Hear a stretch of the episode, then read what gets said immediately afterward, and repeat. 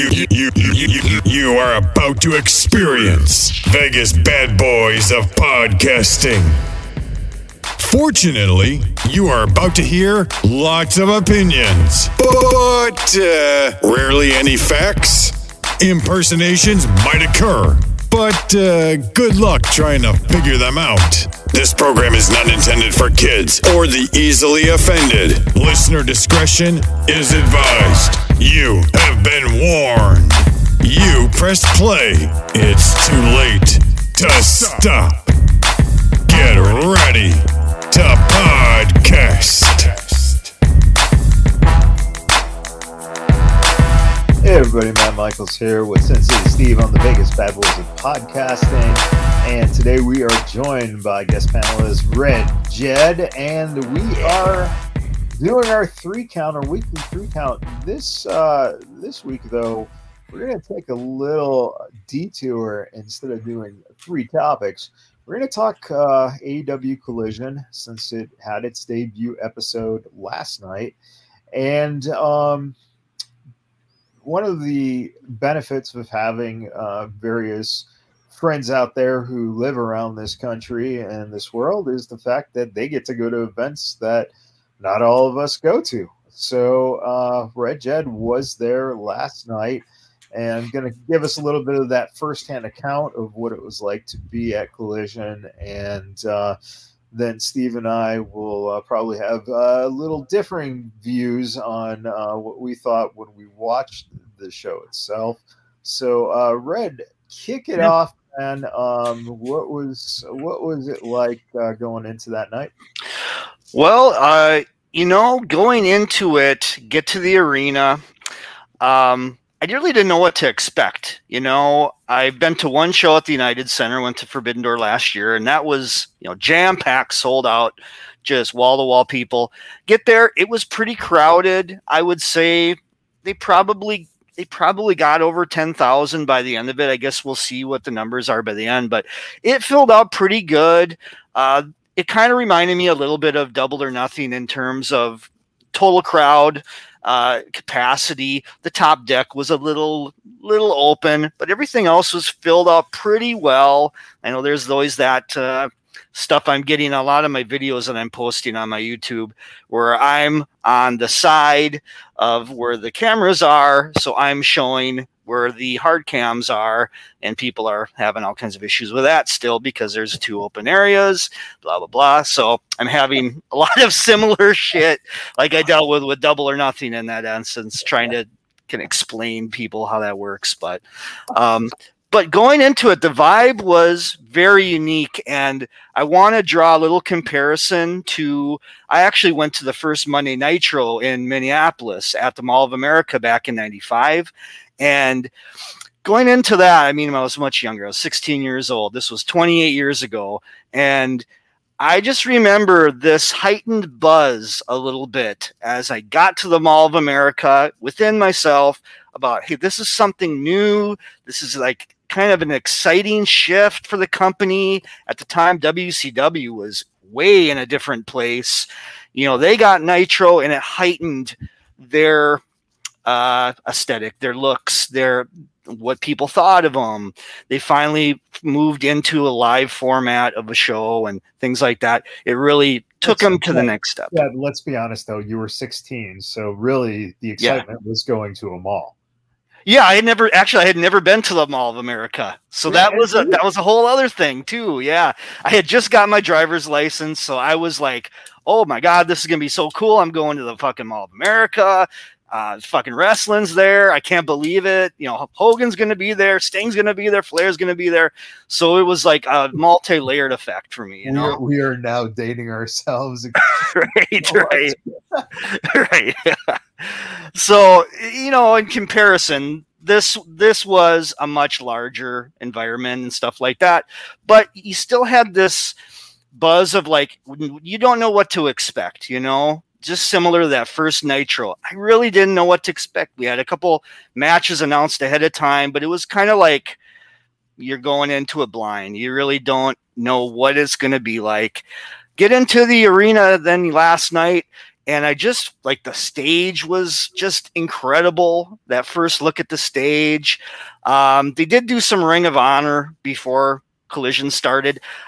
Uh, that's one thing I'll have to talk about maybe later on in this rant. But um, the the Ring of Honor effect needs to be structured differently with these tapings. I feel like, yeah, um, yeah there was particularly after Collision, they taped more Ring of Honor, and yeah, it just not those, good. And those those it wasn't just hard cam side at that point because there were oh yeah a lot of fucking empty seats at that you point. you know it similar to vegas when they did yeah. dynamite before double or nothing boy after collision ended i'm not even kidding you at least half the crowd left right away and then match after match as ring of honor taped more people left because frankly uh, with an exception of a few matches of, of, Ring of Honor, there really wasn't much that was keeping people there. It was like squash match, and this match it really didn't get developed much or anything like that. So, but as far as Collision went, I thought the buzz was there. The crowd I love coming to Chicago. I'm from Minneapolis or Minnesota area. I love coming to Chicago because every fucking time I come here, the crowds are just elevated. They're hot. They're they're frenzied fans, very passionate. So I'm always guaranteed that every time I come here. And th- this was no exception last night. The crowd was fucking el fuego for punk. Um, a few people I heard in the background, like when there was CM Punk chants, there'd be a CM Punk sucks, sucks. You know, there was a little bit of that, but it was so minimal. I mean, it was like one person randomly here and there. There was not a, a big group of people giving punk shit or anything like that. A few signs out there. There was a CM junk sign that uh, a guy was waving around quite a bit and stuff. Well, but here's here's the first question on that, and this yeah. is again, uh, you know, because of the fact that you were there. Um, all right. So CM Punk, if he debuts in Austin, Texas, or San Antonio, or Florida, or something like that, mm-hmm. what is the difference, do you think, between the crowd reaction in Chicago because of the fact that he is so beloved in his home city as compared to another city does right. he get that type of fire reaction? I tell you, I don't think he's going to get a reaction like this uh, if he's in Toronto next Saturday. Uh, things like that. I, I don't see it happening. I guess time will tell. Uh, I thought by the way the promo went, that that could lead to some more uh, heel reactions outside right. of Chicago because I felt like there was some of that. There was like I felt like I was telling Steve this last night too. I felt like he was kind of like uh, leaning into a little bit to the cult of personality, we could call it a little bit, where he's sure. kind of you know he's kind of putting it out there, almost like a politician. I felt like he was coming across on that promo a little bit, where he was kissing the ass of the crowd over and over and over and over again and saying some things on the side that were subtly kind of like, ooh, okay, you're you're kind of high and mighty a little bit, punk. So I guess we'll see where it goes. But I don't see the crowds reacting like this uh, next week or the week after. They're going to have a long Canadian run, so it's going to yeah. be interesting to see how the Canadian crowds take to him. I don't know. Time will tell. But I mean, you can't. I don't think you can compare anywhere in the world to the reaction that Punk's going to get in the Chicago environment. Period. He's just he's Punk, man. He's uh, he's uh he takes it to the next level of a hometown crowd. Uh, like for example, I went to a dispensary yesterday and I was wearing my punk shirt and like five people, hey, you going to the show tonight? Oh, I can't wait to see him again. You know, so this was at a freaking dispensary, you know. So well, yeah, and and I'm, I'm sure that a lot of his fans do frequent the dispensary, right, even right. though he's straight edge. Right. You know. Yeah, the irony um, of that. You know, since since we're talking about Steve, uh, what did you think about that promo? Since it was the first, I don't know, what, 15 minutes or so, roughly, of Collision. Oh shit, man! Um, that talk about a scathing promo. Um, yeah. I, I I think that more than anything, what stood out to me is that uh, he he was absolutely unapologetic. Uh, he did plant seeds for a heel turn. Um, you know, he never he never claimed that he was in the wrong for anything that he did whatsoever. And not that I not that I would expect him to. But immediately when, you know, given the opportunity and mentioning that he'd like to issue an apology, um, he immediately deflected that to being an attack on, you know, the locker room and the Bucks and the elite. And it it's definitely polarizing.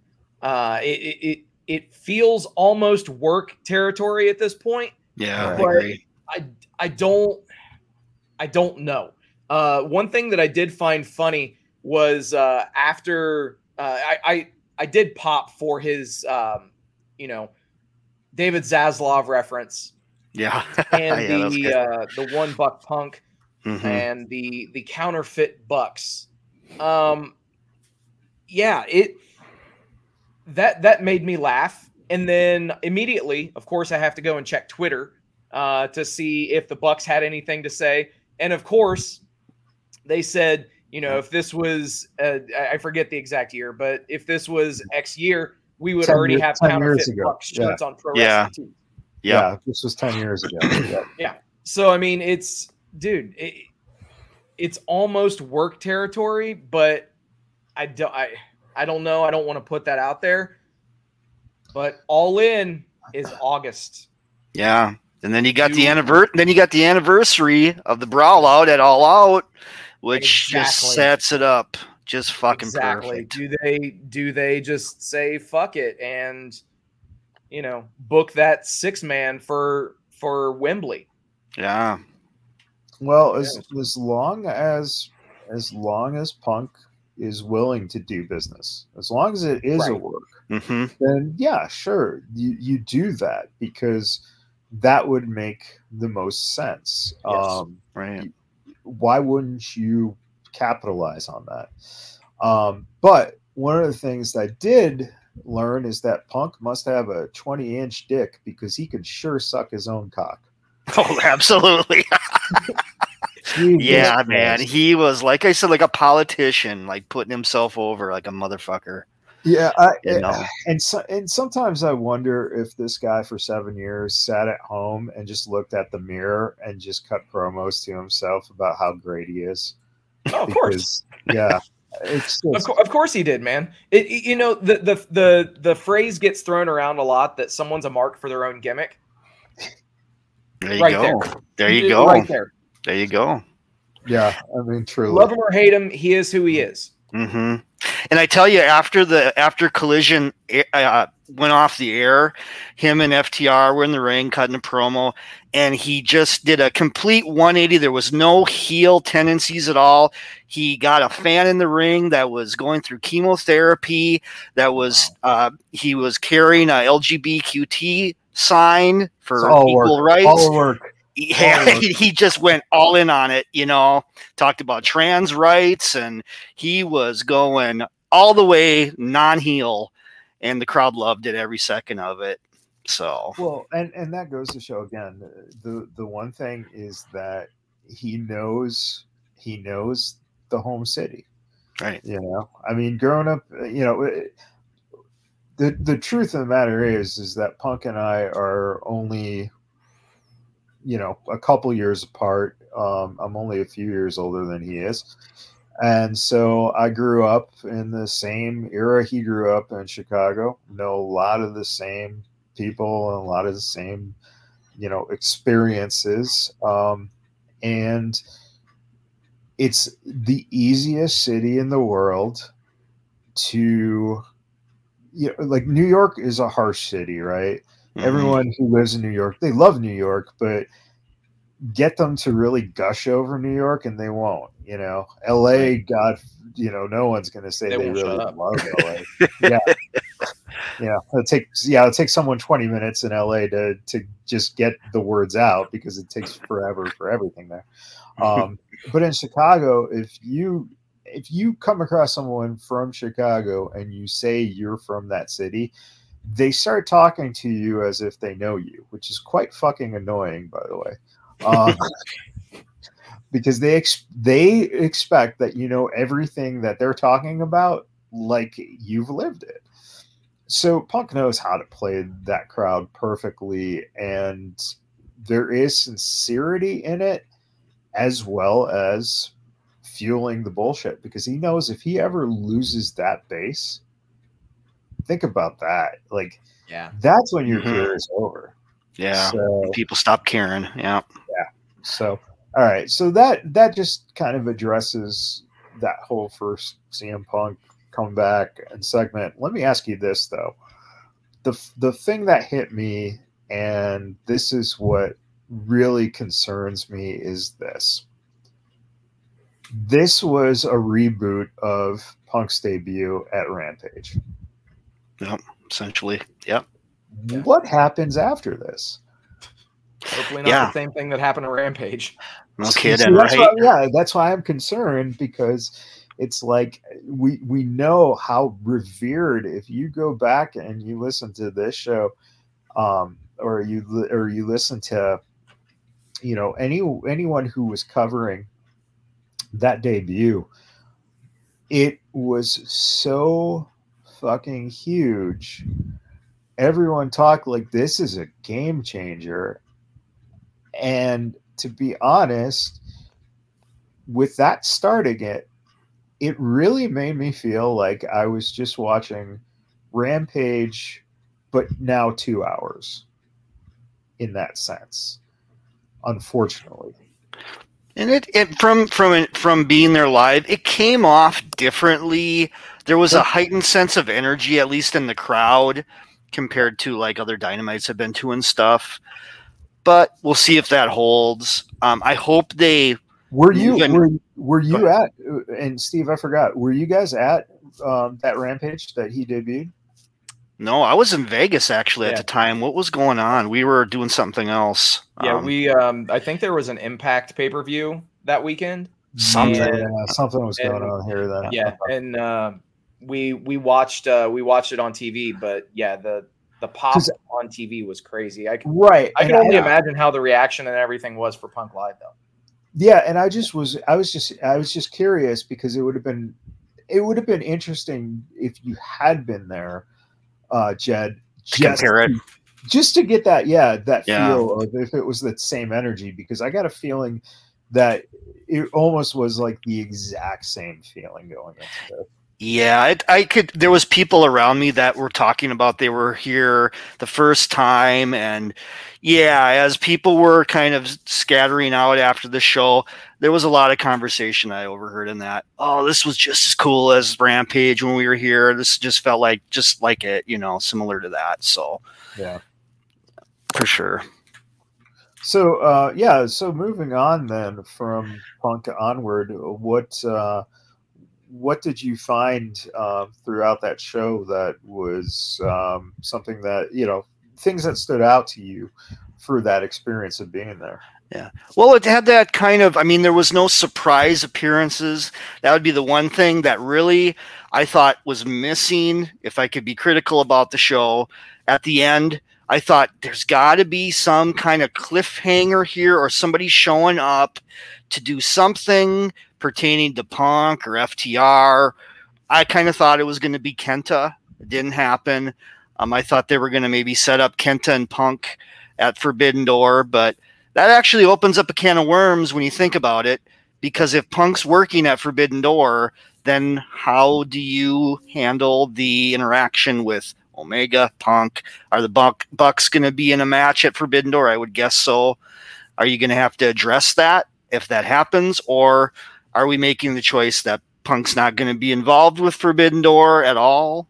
That's maybe that's kind of the vibe I'm getting right at the moment until I see otherwise. But um, yeah, that I was the one thing that was missing was a big surprise. Does does does Forbidden Door need Punk though? That's the thing. I don't really think they do necessarily. Yeah. Kenta and Punk is a match that sounds pre- pretty cool on paper, but it's not anything that they couldn't do at a different time in a different place. They could just just as well fucking do it next week on Collision. Punk comes out to start the show. Kenta shows up, and they do that as the main event next week already. I mean, who knows? You know, they could do it like that. So, otherwise, I thought the the Andrade match with Buddy Murphy or Buddy Matthews was pretty fucking good. I liked seeing him back. I liked seeing Miro back. It felt a little fresh in that essence that these guys were coming back. Let me let me ask you about Miro. Did Yeah. was it just me and Steve? I don't know if you felt the same way, but that match was too long. Miro Yes. should have Yeah, about two two minutes, three minutes, just destroyed someone, right? absolutely. Go ahead. Yeah, that, Yeah. that match should have been less than a minute. Um, Yeah. obviously, I mean, now, of course, you know Tony Nese got got the rub from being involved in that match, but I But who? Wait, yeah, wait, you, wait. Need, you needed you needed to have you needed to have Miro just completely squash this guy. Um, Sure. As it was, After- Miro came off looking like a star, Oh, but after after that promo too, right, Steve? Like, because that Nese promo just went on forever and Oh. really yes, was horrible. Yeah, it was terrible. So he- I was expecting, okay, Miro's going to look like a fucking million bucks because he's just going to destroy him. And then I'm like, wait a minute, what's going on? This match is still going. Right. Yeah, that was weird. Are are are, are they doing it again with him? are we seeing? Right. Some sort of ha- ha- backhanded kind of thing. Yeah. Yeah. So I mean, I, I I I have more faith in in the Miro run this time around, and quite frankly, I have I have faith in a lot of things to do with Collision, largely because of the things that are going to be done behind the scenes, yeah. um, almost as equal to what's going to be done in front of the camera. Uh, you're, you know, you've got Tony Khan, who, quite frankly, he he can't book uh, Dynamite, Rampage, Collision, ROH, all in you know all at the same time and make things And, coherent. and his fantasy league. Hey, hey, dude, it, it wouldn't surprise me whatsoever. But the the fact that they've that they've are building a creative team for Collision made up of Bryan Danielson, Dax Harwood, and Chris Hero, that gives me a lot of optimism, to say the least. Yeah, I think long term there's a lot of potential there where you have have these guys working in creative and kind of building the blocks that need to be built in this direction for this brand or a sub brand, whatever you want to call it with with collision. So Um, so you know, in in looking at the what was presented last night, um, one of the things that I was that that has my head scratching right now is you have Taya, you bring in Taya, you have her lose to Jade, you have her lose to Jade. Then you have her now apparently the contender for the title with Statlander. It, yeah, that's weird. yeah, It's a weird take. I agree.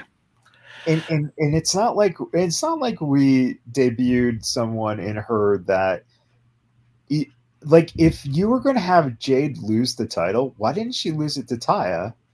And then Taya ditches the title to Statlander when she's back. That would I- explain the turn also. Yeah. Yeah. Yeah, yeah. I, I just I, I don't I don't know. And if I'm not mistaken, then we had no Thunder Rosa, right? Yeah, nothing. Nothing. No promo, nothing. I don't I don't know if if Thunder is cleared to for in ring, but yeah, a, a promo or you know a vignette, Even uh, a vignette. something. Right. If you're going to tease us with showing her going into Khan's office, then what you know, why wouldn't you have a payoff? So so for me that one of the problems was is that in a women's division that you could potentially grow. I saw nothing on this two hours that would give me confidence that the division is you know, going to head in a direction that is going to make me more excited. I did like the I did like the women's tag. I will say that yeah. much. I thought it was well done. I thought good on them for giving Skye Blue a big win in Chicago coming off of that match she had, which I thought she looked pretty damn good in as well. Um, I don't know if they're gonna go back to that well and have her do another match for the women's title with Toni Storm, or if they're gonna go somewhere completely different, maybe shifting over to the Ring of Honor brand and do another pro another match. She had a match with Athena that was decent before. They could go back to that. I don't know. Hard to say, but I'm kind of with you though, Michaels, that it's the division needs a little bit of a shaking up. I mean, this has been a thing with AEW's women div- women's division for a long time. Day Right. one, You know, damn near day one. There's, Yeah. you know, outside outside of the the initial Britt Baker um, title run, it things have been in disarray. And quite Yeah. frankly, even during the the initial Britt Baker run, it was still okay. Who's who's going to challenge because there's not a a coherent division, you know. Yeah. Um, so I, I think that unfortunately, just like how Impact Wrestling, no matter what, always has an amazing women's division. Yep. I hope that AEW can get things figured out and that they're not saddled with always having a mediocre women's division. Yeah. And if it Yeah. takes them getting a, a team of creative minds to focus on it, do But- it, you know? But that's see, that's the interesting dilemma here because didn't they bring in Angelina Love? Wasn't Yeah. it? Or oh, that's right. Uh, Yeah. Madison Rayne. Madison Ma- Rayne. Madison yeah. Rayne, Yeah. yeah. they brought Yeah, in her that's to right. be a coach. That's right. Yeah. So it's like that's that's what's kind of mind-boggling to me um, is the the fact that we're here almost four years later Yep. and we're saying the same thing that you know was said back then and arguably they have more talent now Yep. you know initially the women's division was very thin um, and now you have more talent but what's really interesting to me is that even with more talent it seems like maybe even more so than the guys that there might be bigger egos Maybe. Yeah. I don't it know what, be what the deal you is. yeah how, how do you juggle all you know because now you know with the guys it's a little different because it, it's just such a bigger roster right but the women you're talking a smaller pool but you're talking Saraya you're talking Toni Storm you're talking Jamie Hayter you're talking Britt you're talking you know um, Ruby you're talking Athena who why Athena is not your head trainer you know like And I and I think they should move her out of Ring of Honor too. Yeah. I mean, she's been having Yeah. great matches in Ring of Mm. Honor, which is fantastic for that division. But man, she's so talented. She needs to be in on Dynamite on a regular On or TV. Collision. right, right. Yeah. you know Yeah. exposure and i think so you're yeah you're just you're seeing all these these egos that it just might be hard because you don't have um as as much as he you know he was what he was as mark Carrano was a person who was vince to Carrano to the to the women hmm do they have that structure? And again, with Tony, with Vince, if I say it, it goes. With Tony, it's if I say it and you hear it, and then you mix it in your brain and then put it back to Tony on how you see things, are you getting a totally different outcome? Yeah. So I and, and I mean that's just in general. So it's it's just very interesting because I thought maybe, just maybe, it would be raised a little bit, especially if you were going to have more of that. We have, you know, these people on this show, these people on this show type of feel. hmm Um, why not feature, you know, a little bit more um, and take some of that take some of that light off of Rampage. Take that Yeah. TBS title and and put the TBS title on Collision. Why not? Yeah. Mm-hmm. Which brings me to another network title. All right, boys, Oh, have Lord. at this one.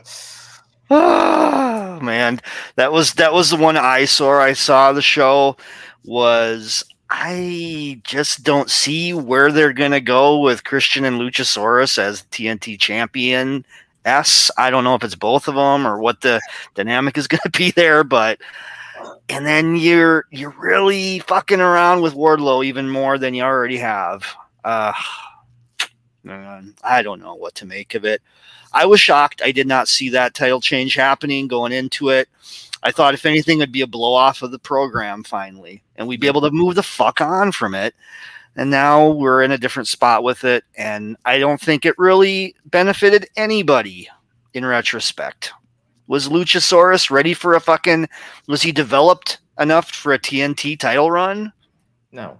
No, hell no. Well, well, let's let's be honest. At this point, you don't have to be developed at all for a TNT title. Apparently not. Dude, it, it, it it's crazy. The the the only thing that was very telling was obviously the post match with Christian Cage parading around with the title. Right. Um, so obviously, I think that that could have a little bit of entertainment value uh, Yeah. with Christian Cage acting like as if he's the champion, but actually Luchasaurus is. Or do we get a DiBiase Andre type scenario Yeah, he just passes it on to where him. he just passes right? over the title? Yeah. Um, I think it- I think it- Jed Jed kind of hit on it though, Steve. Too. I think we might see Freebird rules here. Possibly, And- yeah, right. Christian might be able to defend the title. God, I hope not, dude. Yeah, yeah. I, I kind of feel like that's where it's going. See though. It's weird. honestly, this match, out of everything, this match was the thing that I really, really wanted to include in my WTF segments for Wrestling Talk. Yeah. Yeah, This was, uh, as Jed said, like I didn't see this outcome happening whatsoever. Mhm. Um, I figured, okay, the first the first match in the history of Collision will be a TNT title defense. Wardlow will come out looking strong, and this is where we're gonna go. Instead, we get a snap title change that really makes no sense. And where does this? We've we talked a lot about where Luchasaurus and Christian Cage go. Where does Wardlow go from here? No shit. at- at this point, I mean, the guy, he's lost any and all credibility that he's had. So, what are you going to do? Is he now going to, you know, heel out on Arn Anderson, maybe power bomb him, and then turn Yeah. heel? I mean, what can you do with this guy? He's Orlando. amazing for his size with what he can do in the ring. Guys, his size should not be able to do the things that he can Mhm. and they're squandering a a great talent squandering it by what yes he he drops a secondary title but he i believe has two of the shortest tnt title reigns in the history of that championship Right. And not like a not like a notable defense or Correct. match within those runs. So that's a problem. And I think they kind of did the title switch just because they were like, "Hey, this is a new show. We have to do like uh, by default, we have to do a title switch." That's what it kind of felt like. There was So- just not thought put into it, you know. No, there was well, there's barely any thought put into a lot of stuff Tony does sometimes. And um Orlando is the answer. Where does he go from here? NXT. Build Oh, wow. you want to you Yeah. want to you want to build him listen. Would be better off there at this point. Right Right. exactly. Just from a pure talent perspective of building a guy who has potential to be a star yeah. that that is the truth. Um because they've been given the opportunity here. And holy shit the biggest problem i have is that you have a guy here he should have never lost that title to hobbs No doubt. No doubt. then he gets the title back out of a quick change and now you have him dump right away you didn't even let the feud build no you just Yeah, basically it's just weird. So I have I have a huge problem with this, and I think you said it uh, very well, Jed. Is that okay? New show or Steve? Uh, if you said it, the title change. You have a title change. I think that's a great idea. I also think that um, you don't put it as your first match. You put it in in that half that break, right? You know, Mhm. because obviously Punk was going to be in the main event, or else he would have stayed home. So, um, so my problem is this: that North American title, or whatever the hell they call it, the the one the international has, title international title, Mm, whatever it is. Um, that is a belt that right now, as it stands, Orange Cassidy is not going to be your heavyweight champion. All right. So, and and the TNT belt to me is like a TV title, right? It's Yeah, like, that's not your next heavyweight champion. So use that international title to be the person who's poised and has the bigger shot at becoming a champion in your company, your world champion in your company within the next year or so, right? So I think that is what they should have done. They should have been building a match where Orange loses that belt. Yes. Yeah, for sure, man. It's been a while. It's it's time. He's had a great run. I'll give him that. Uh, He's had a fantastic run with it, but we're running out of options with it. The, the so- other thing too that I would mention is you know they've been teasing that he's been getting weaker week to week to week, um, and I I legit thought that yeah you would have Orange Cassidy defending the championship. He was in the promotional uh, all the promotional graphics and ads and everything for Collision. Right. So I definitely thought that he would be defending the title, and quite frankly, that this would have been the title change. Uh, I think Yeah. we're all in agreement on that type of, uh, Yeah, man. type of situation. Yeah. The other babyface heel dichotomy throughout the rest of this show, if Wardlow would have retained this championship, then you you would have had to have changed one of the other finishes because every other match the babyface fucking won. Right. And Oh, yeah, you, right. you, you have to have a little bit of balance somewhere. God Mhm. knows Punk and FTR aren't going to lose in Chicago. Um, and Well, then so what? so- Skye so Blue que- and Willow, you know, get beat again. Yeah. I, yeah. I I, I kind of see it. Um, So the question I'll, I'll I'll throw it in in the thinking. I'll I'll try to put my mind in that set, and that is technically, I think Taya is a heel. At this point, yeah. So she Taya is, wins yeah. that match, quote unquote, as a heel, right? Didn't she? Didn't she wrestle? Uh, Taya, no, she didn't. She did a, Yeah, I thought like right. a She vignette or actually wrestle. something. It was just her confronting Statlander, or was that? yeah, it was just a just a Yeah. quick segment confronting her, right? Yep. Holy crap! So yeah, so she didn't even wrestle on the show. Jesus, No, no, No. she was not involved. Uh-uh. Jesus, man, yeah, it was Well, just a, that's- five match show. Um, Yeah. That's that's a little. Uh, you know what? Now that you said that too, I forgot that that main event was a longer main Yeah. event. So, Yeah, they went a good half hour or twenty five Yeah, five it was minutes, half something like that. Yeah. Yeah. uh, was was that was it worth that time for that match, or could it had been a little shorter? I kind of thought in being there, squeeze- Could they have squeezed another match in there, basically? Maybe. I, yeah, I the I, lo- I like in that main event. I loved the interactions with Joe and Punk. I thought that Oh, was a strong point that they kept running back to a little bit. But I do think they could have maybe like a 17 minute match or something like that instead of a 25 26 minute match and yeah you could have maybe put something in that last uh, segment before the main event to kind of fill it out a little more possibly yeah and just and just to give you know a little more flavor taste i think too because Mhm.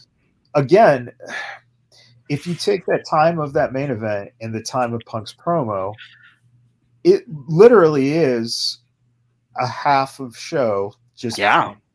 it is No it's, doubt. it's it's phil brooks's fucking ego centric fucking circus it's it's just kind of mind boggling that, that that someone has the that kind of power where they can basically just have this whole thing just be around them and everyone's Yeah. catering to them now. Yeah, I wonder if that's going to be like a thing every week with Collision. Where we're going to start with a Punk promo, and then we're going to have like a main event involving Punk. In most cases, I don't know. I guess Please time no. will tell. Time will tell.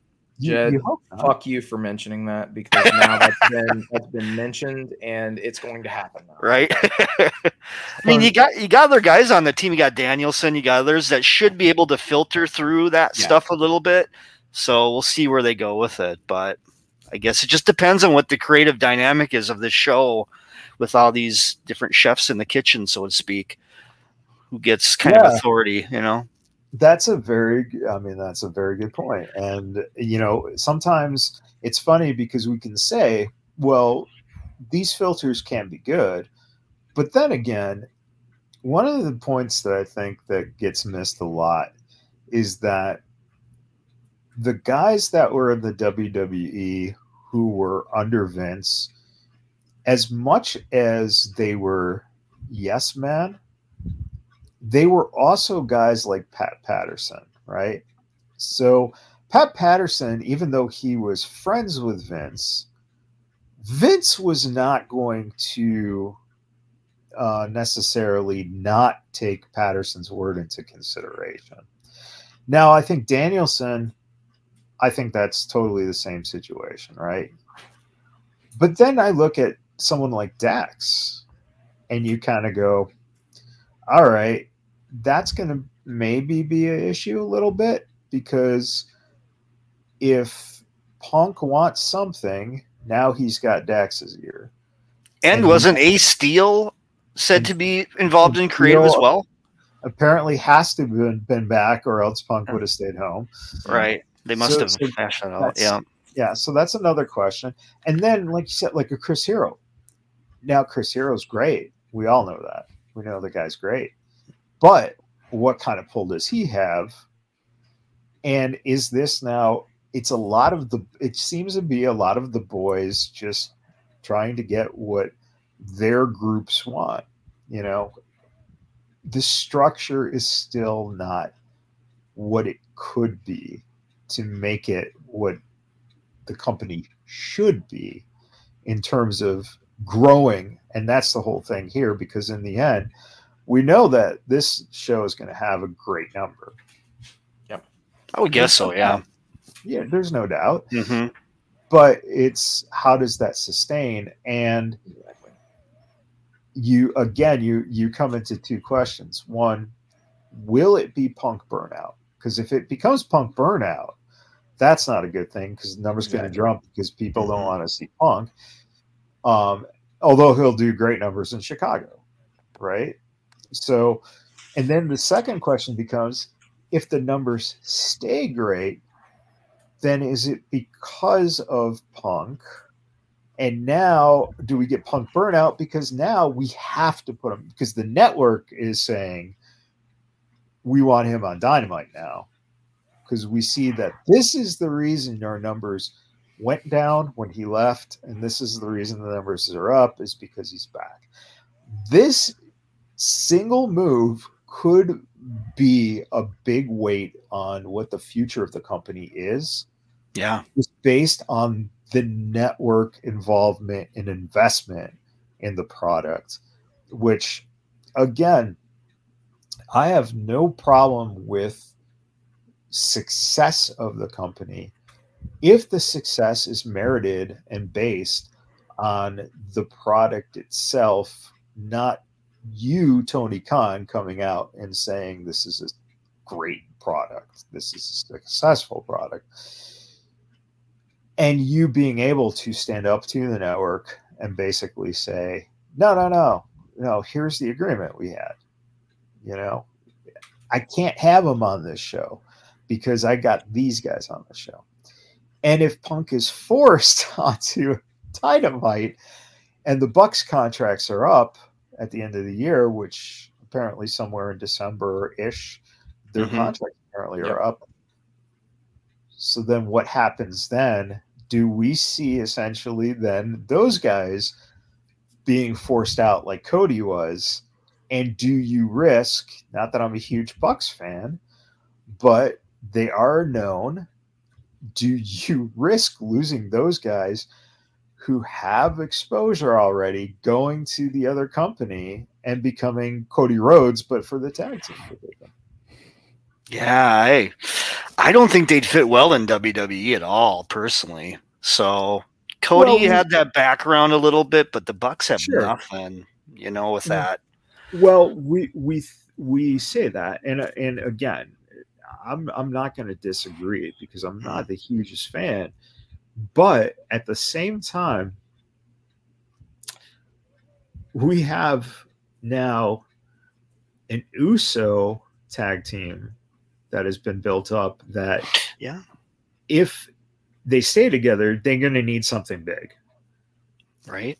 But if you take them apart, now you have a hole in your division where do you bring in someone like that to elevate?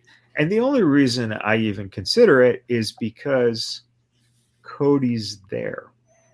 Yeah. He's the the template has been formed, so to Right. speak. And, yeah. and, yeah. and why not have Cody just, you know, first of all, push, you know, he likes the guys, push for the mm-hmm. guys, possibly. And number two, Cody's been on his own this whole time. Hey, a little bit of backup never hurt anyone and building up mm-hmm. kind of, you know, three man rivalry or something could happen. But Yeah. but that's the risk you're taking in investing all of this into the idea of if the network is getting involved, said this from the beginning, this is the dangers you run into of having people now start dictating to you what they want your company to be instead of you basically, you know, even WWE dealt with it with SmackDown and being on Fox, right? Mhm. You know, getting told we want Brock Lesnar. What happened? The first fucking thing every fan said was they just destroyed Kofi in, Yep. in one instance. And it was and and quite frankly, he never he never really Never recovered. recovered. Never. Yeah. He never did. Yeah. Yeah, he's he's he's like Big E. He basically got put out with a neck injury, essentially because something careless was done that wasn't intentional. Right. But you know, you couldn't control the circumstances. It just happened. And this is what networks do. And we know this from again WCW and the history of you know, ego versus network. Network always going to win. Always. Yeah. Yeah. So, all right. Um, any final thoughts, Jed, on uh, on that experience? Uh, you know, it was it was definitely a left feeling like, hey, this was a solid first start. There's a lot of things that maybe question marks going into the future with things, um, but I thought it was a solid first debut episode. It felt uh, a freshness to it that was maybe aesthetically. I haven't watched the broadcast yet, but I'm curious Okay. on how it's gonna feel watching it on TV versus Dynamite production wise. Just the commentary from everything I've heard sounds like it was a nice change of pace. Was that right, Steve? I, uh, you had said that too. Yep. Yeah, the uh, the commentary. I liked having a two man booth. Um, unfortunately, Jr. fell and blacked out his eye, and you know Not messed un- himself up pretty badly unfortunate- earlier not on in the same day. Um, and still, you know, commentated on the main event. Um, honestly, I think that less would have been more at the commentary table. Uh, I I think Kevin Kelly and Nigel McGuinness were great. The only exception being that Kevin Kelly, for the life of him, could not pronounce Andrade El Idolo's name. um, I, I, he referred to him as Andre El Idiolo at least three or four times Wow. um, which was very unlike him. Uh, Kevin Yeah. Kelly is arguably one of the best voices in all of professional wrestling. Mhm. Um, so Steve- hopefully it was just an off night or an off segment for him in Steve, a match that was fucking amazing. By the way, we haven't talked about it much. Andrade and Buddy Matthews had Yeah. a fucking banger of a match. Probably one of the best matches I've seen at least all week. Yeah. And it should have been the opener of Yeah. Collision Agreed. after the punk promo. That would have been a hot way to Oh. start it out. I, lo- I loved how they were using their significant others finishes at the end. Yes. People around me were getting a hoot out of that, man. We were all like, oh my God, holy shit, they're fucking going there. So that was fun. Um, you know, Steve, you brought up a very good point about the broadcasting, and I think that this is one of my biggest problems. Um, you know, I've always said this is a company that said we're going to to give opportunities to those people who don't get those opportunities, right? So why have they not fucking created? And I'm not talking Excalibur because Excalibur is not worth a shit in terms of being a real play-by-play guy. Get a fucking a young, hungry play-by-play guy in there. Develop your next. You know, Joey Styles was associated at ECW. Where's your fucking Joey Styles in this company? You've relied Yeah, on you've relied on Schiavone and Ross. And I was telling someone, you know, if you keep relying on Schiavone and Ross and Sting and Arn and all those types of guys, you're going to have more tribute shows because all of them are going to be dying around the same time. You know what I'm saying? Like, that's the thing. You have all these older people in the mix when your whole point was we're going to give this youth a push. That's what I think they're missing. Connect with that button and you separate yourself from WWE. Hit that youth button. Hit that button where people go, that's my voice generation. Right now, the problem is, is you're using the voice of the old generation, and he's, you know, I don't know how he tripped and blacked his eye out, but we know, you know, there could be a couple reasons, and you know, mm-hmm. that's unfortunately what happens with age. Same with Schiavone, man. The- Schiavone, no matter how much hair color for men you use, and, and how many ear piercings you're going to get, you're not getting any younger. So, I, I like the role that they have Schiavone in though as an in-ring interviewer. If I- they stick with that, right? Keep Yeah. him off. Keep him off commentary, but yeah, put him in as the the in ring interview guy. That's all right. I can handle that. Sure. But but again, what I'm saying is they're not getting any younger. So Mhm. if you're going to expand your your audience again for generational sake, start getting some of the, you know, people that you you know haven't never heard of and build those people instead of just hiring people from the past. And, and that's that's always a, a complaint of mine. Um and and you know that match was a great match. Um it, it was. The only problem i had was you had this blackout that went on for a long time to get them in there. Then when you brought up the lights okay so they're in there Yeah. what does the House of Black actually do? Do they convert people? Do they just beat the shit out of people? What do they do that makes them this menace? Other than they look like menaces and they talk like menaces, right? Just give me a little something because I want to know. Well, uh, is is this like is this the recruiting pro? Is this like how they're going to draw him in? What do you what are you going to do with that? But in general with the house of black that's the thing i think i'm missing is why? What are they? Yeah. truly. Especially with julia you know uh, art there still for no real reason. Give me something. Give me something that lets me know that these guys are are jerks. Yeah. you know or or And- and evil Maybe maybe we're working toward a Malakai Black and Andrade match. Um, unfortunately, Oh, yeah. I think that we're, we're probably going to end up getting is a House of Black versus LFI trios match. Mm. Probably. But I really, That's I really the I hope that we do. I, I, I didn't even think about um, this being a sort of an initiation or like them, you know, trying to bring in Andrade. If they go that route, Michaels, I'll give you credit because that actually would be awesome.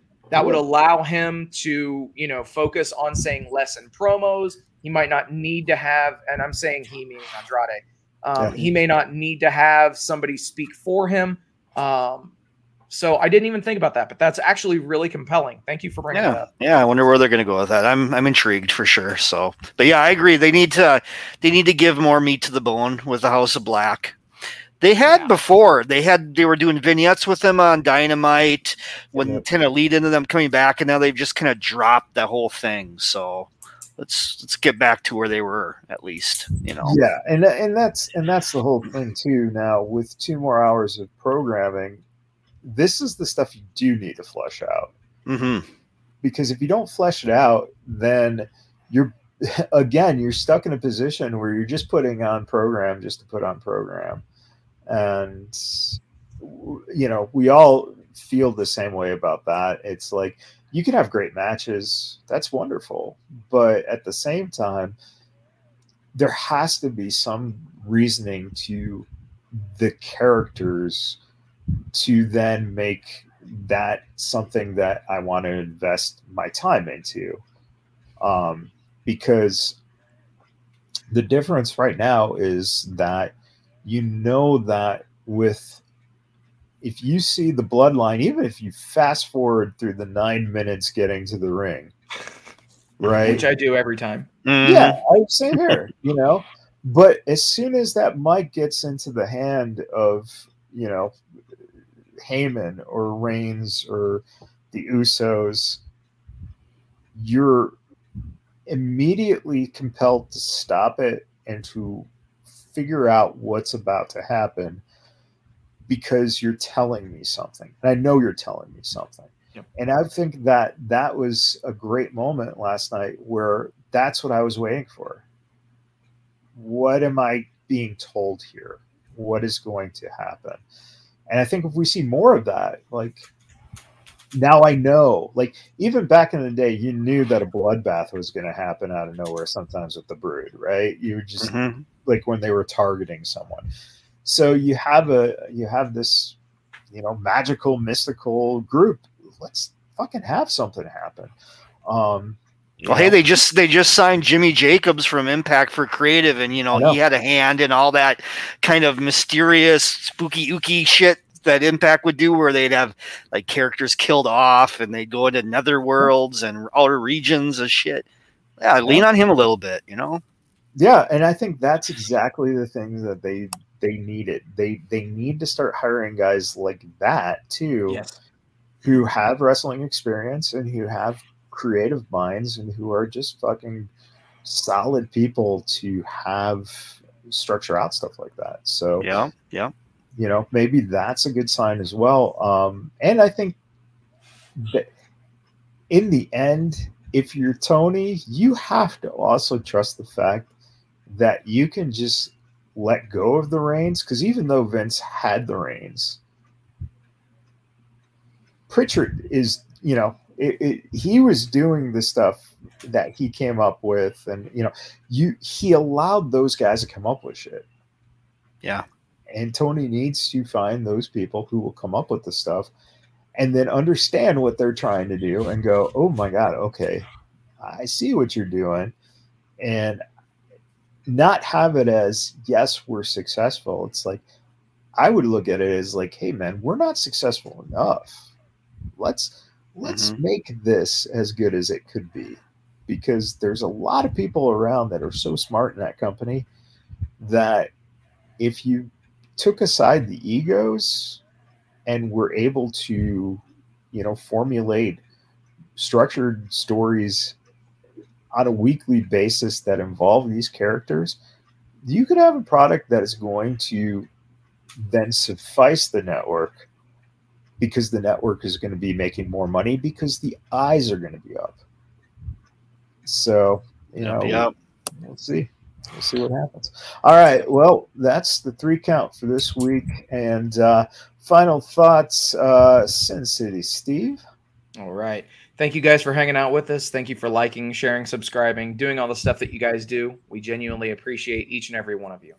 Also, special thank you to all the brave men and women serving this country. Whether you're doing that on lands foreign or domestic, thank you for doing what you do so that we can do what we love to do. And last but not least, reppsports.com, R E P P sports.com. Go there for all your pre workout, weight loss, and general energy needs. Again, reppsports.com. Use promo code Vegas at checkout and save yourself 15%. And Red Jed, final thoughts. Yeah, just uh, just a quick reminder that I'm on YouTube, Red Jed's Wrestling Rants, and uh, since the topic of discussion has been collision, um, plenty of videos and clips that I've posted from the taping last night. That is on my YouTube. I'm going to be dropping some more today, as a matter of fact, and as well a lot of highlights and clips from the Ring of Honor tapings. There wasn't a whole lot to talk about But the last match of the show was a barn burner a bit. It was Athena and Kiera Hogan in a street fight. They were using thumbtacks. They were doing bumps onto tables and chairs. And oh my, it was actually a decent little match worth checking out. So that's what I got for uh, my experience last night. It was fun. Uh, the Ring of Honor stuff, like I said, needs to be restructured. I think they need to tape that before collision only. And we're talking about all these creative minds that they have in the company. Motherfucker, get like two or three people and like have them book Ring of Honor. They need it. They need storylines badly. So we'll see yeah, where they make, go there. Make it a separate company. I mean, literally, yeah, just, right. Just make it a separate brand. And, Absolutely. Um, you know, but again, that's you know, we don't know the structure. Unfortunately, we don't know the politics. We don't know anything yeah. going on with the company. So it's fine. It's it's it is what it is, and someone is going to figure that out at some point. That you just you just can't have all these people go. I want to come and see CM Punk, and then have the show end. Have him do all that in the ring after mm-hmm. the final match, and then go. Wait a minute, everyone let's stay for another hour of wrestling. That- yeah, it was almost two hours after Collision last night that they taped, and it just wore everybody out, including myself. You know, like if you're gonna put on like a, a really high end in ring product, that may be one way to keep people, but that was not what this was. You know, so it is what it is. But they need to figure something out with Ring of Honor, something different. And uh, put putting it after is just I feel bad for the talent too because then they're coming out and trying to get over with like you know two thirds of the crowd gone. You know, yeah. sucks. It's it's like the 205 live effect, basically yeah. the same shit. You know, so. All right, everyone. Thank you for tuning in this week, and until next week, everyone, happy wrestling.